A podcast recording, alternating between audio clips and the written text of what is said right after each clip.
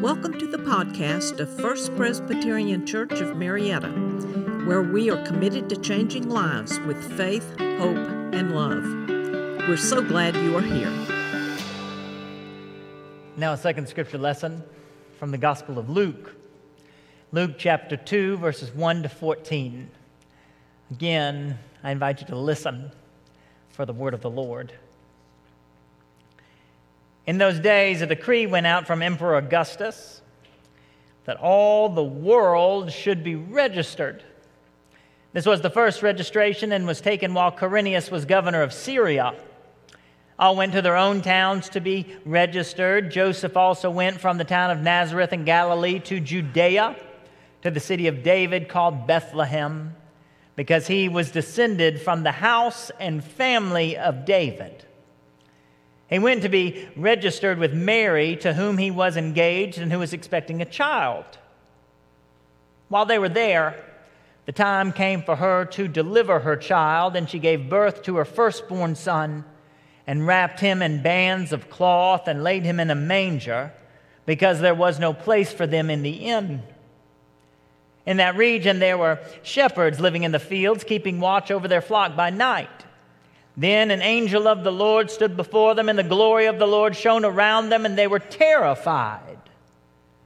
But the angel said to them, Do not be afraid, for see, I am bringing you good news of great joy for all the people. To you is born this day in the city of David a Savior who is the Messiah, of the Lord. This will be a sign for you you will find a child wrapped in bands of cloth and lying in a manger. And suddenly there was with the angel a multitude of the heavenly host praising God and saying, Glory to God in the highest heaven, and on earth, peace among those whom he favors. The word of the Lord. Thanks be to God. I've been captivated lately by an article I read in the Atlantic magazine by a self described grumpy old man. This article is titled, The Most Beloved Christmas Specials Are Almost All Terrible. Do you agree with that statement? The author is especially critical of those Rankin Bass stop motion claymation stories. He, he describes the most well known Rudolph the Red-Nosed Reindeer like this It has pleasant songs and touching moments, if you like that sort of thing. It's also terrible.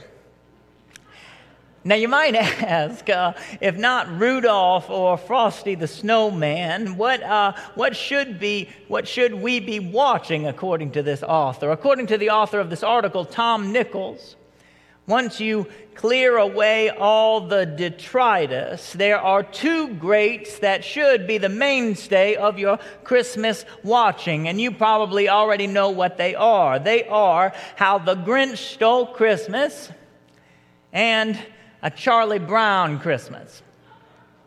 I was especially impressed with his explanation for why a Charlie Brown Christmas. Our author says, well, for one thing, it's only 26 minutes long. But uh, most of all, in this classic, when Charlie Brown gives up on understanding the meaning of Christmas, Linus takes center stage, asks for a spotlight, and humbly recites the announcement of the birth of Jesus from the Gospel of Luke as if it's a perfectly normal thing for a small child to know by heart.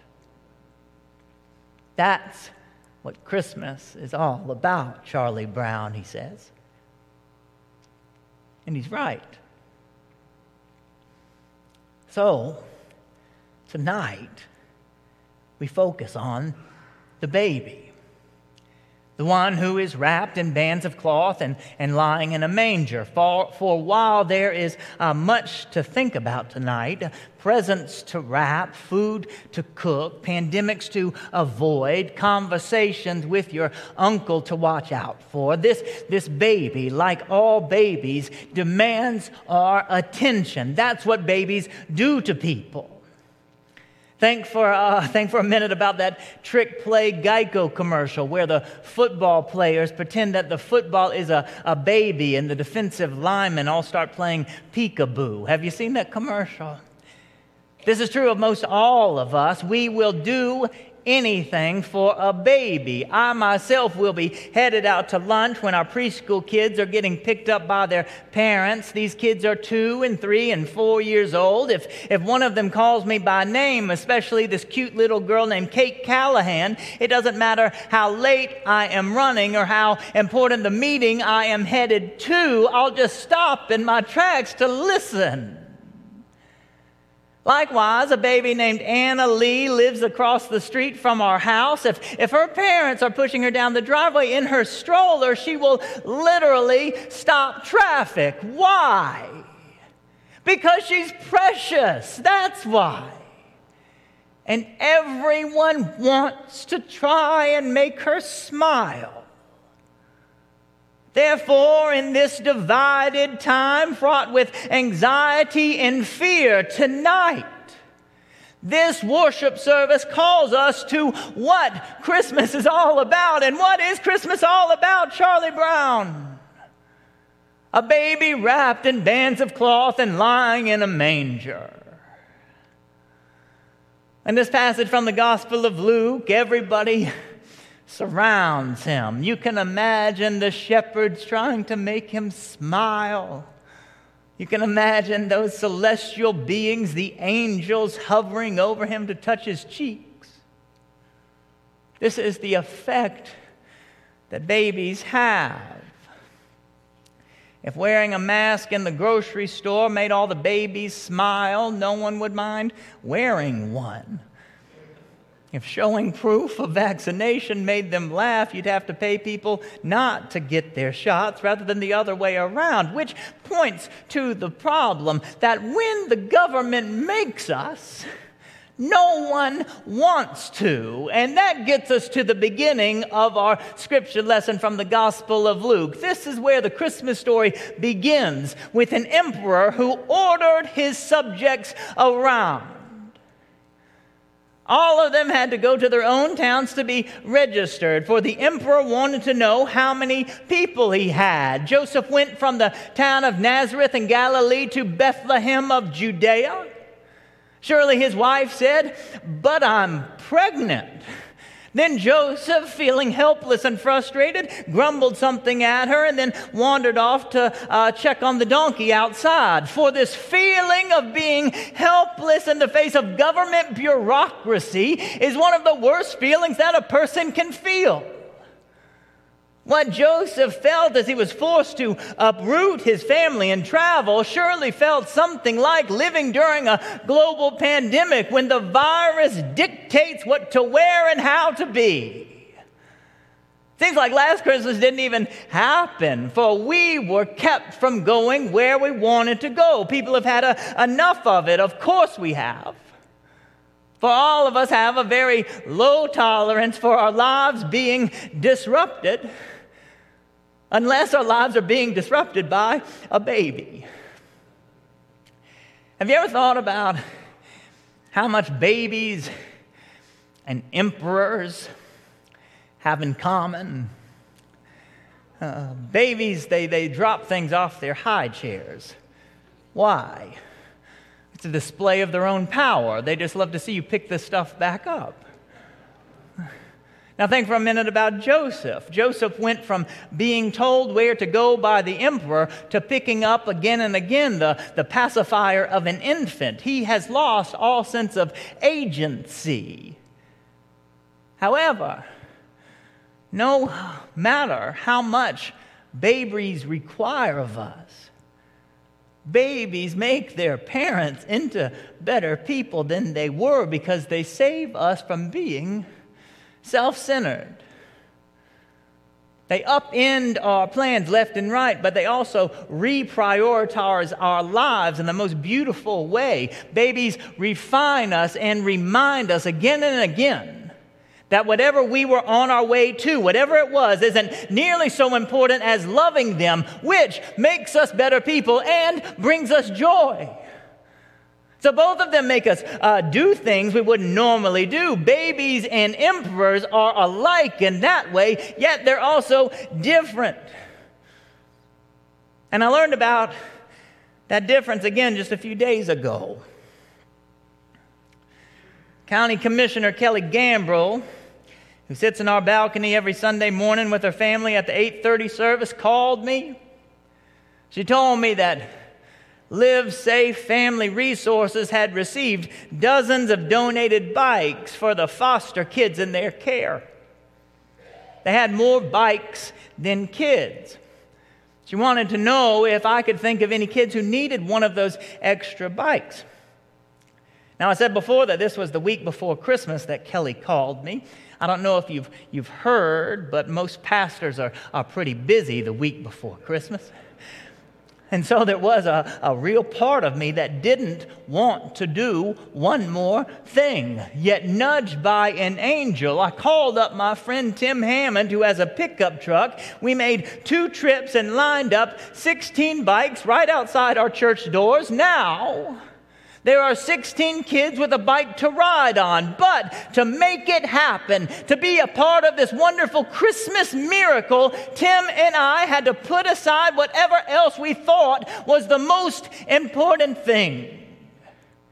I had to walk away from the thing that I thought I was supposed to do to do the thing that I needed to do. And now I'm here to tell you that there is a very important difference between going to Bethlehem because the emperor ordered you to go and going to Bethlehem because you get to see the Christ child. Do you know the difference? My friends, Jesus is born unto us and he demands our attention. He calls on us to stop whatever it is that we were doing. His law of love is a call to change our ways. For just as the shepherds had to come out of the fields and the angels had to come down from heaven, we must stop in our tracks to come and see. We have to change. Now, we don't like change. Yet his call to change is so different from the demand of an emperor. Do you know the difference? I know some people only made it here tonight to this worship service because the emperor made them. I don't know her name in your house, but I can imagine. I can imagine what she said to you. No one touches the ham unless we've gone to church first. Still, I want you to know that tonight is not an obligation kind of night. Why? Because Jesus didn't come to us out of obligation, but out of love. And that's the point. If you leave the love out of Christmas, what have you got? I hope you have plenty of eggnog if you have a Christmas full of obligation. And that's the lesson that the other Christmas special that that old grouch Tom Nichols of the Atlantic magazine approves of. For the Grinch can, can try to steal Christmas. Only once he's bagged up all the trees, the, the presents, the decorations, and the food, he simply reveals what no one else can ever take away. He removes the distractions to get to the heart of the matter. The heart of the matter is the baby wrapped in bands of cloth. The heart of the matter is the gift of love from God on high, the King of kings, the Lord of lords, who comes to us bringing faith, hope, and love, and love that all our tears would turn to laughter and our despair would turn to joy. That's what tonight is about, my friends. A child who was born at the instant the church bells chime and the whole world whispering, born at the right time. That's what Paul Simon sang, And this child, he comes to us unafraid of our brokenness, to love us despite of it, in fact. So love him in return. Kneel down at the manger and see him smile, hear him laugh and enjoy your family. Be kind to your mother. Hug your children tight. Love your neighbor as yourself. Go out of your way to do what is right. Forgive. Be kind. Care. Not because you must, but because when we love one another, we honor the one who first loved us that child wrapped in bands of cloth flying in a manger.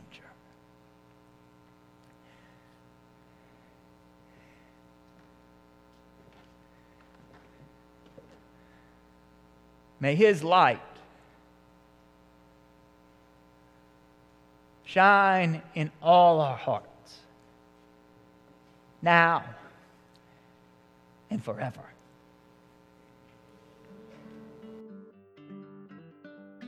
This podcast is a ministry of First Presbyterian Church of Marietta. Come join us Sundays at 189 Church Street, Marietta, Georgia, or visit us online at fpcmarietta.org.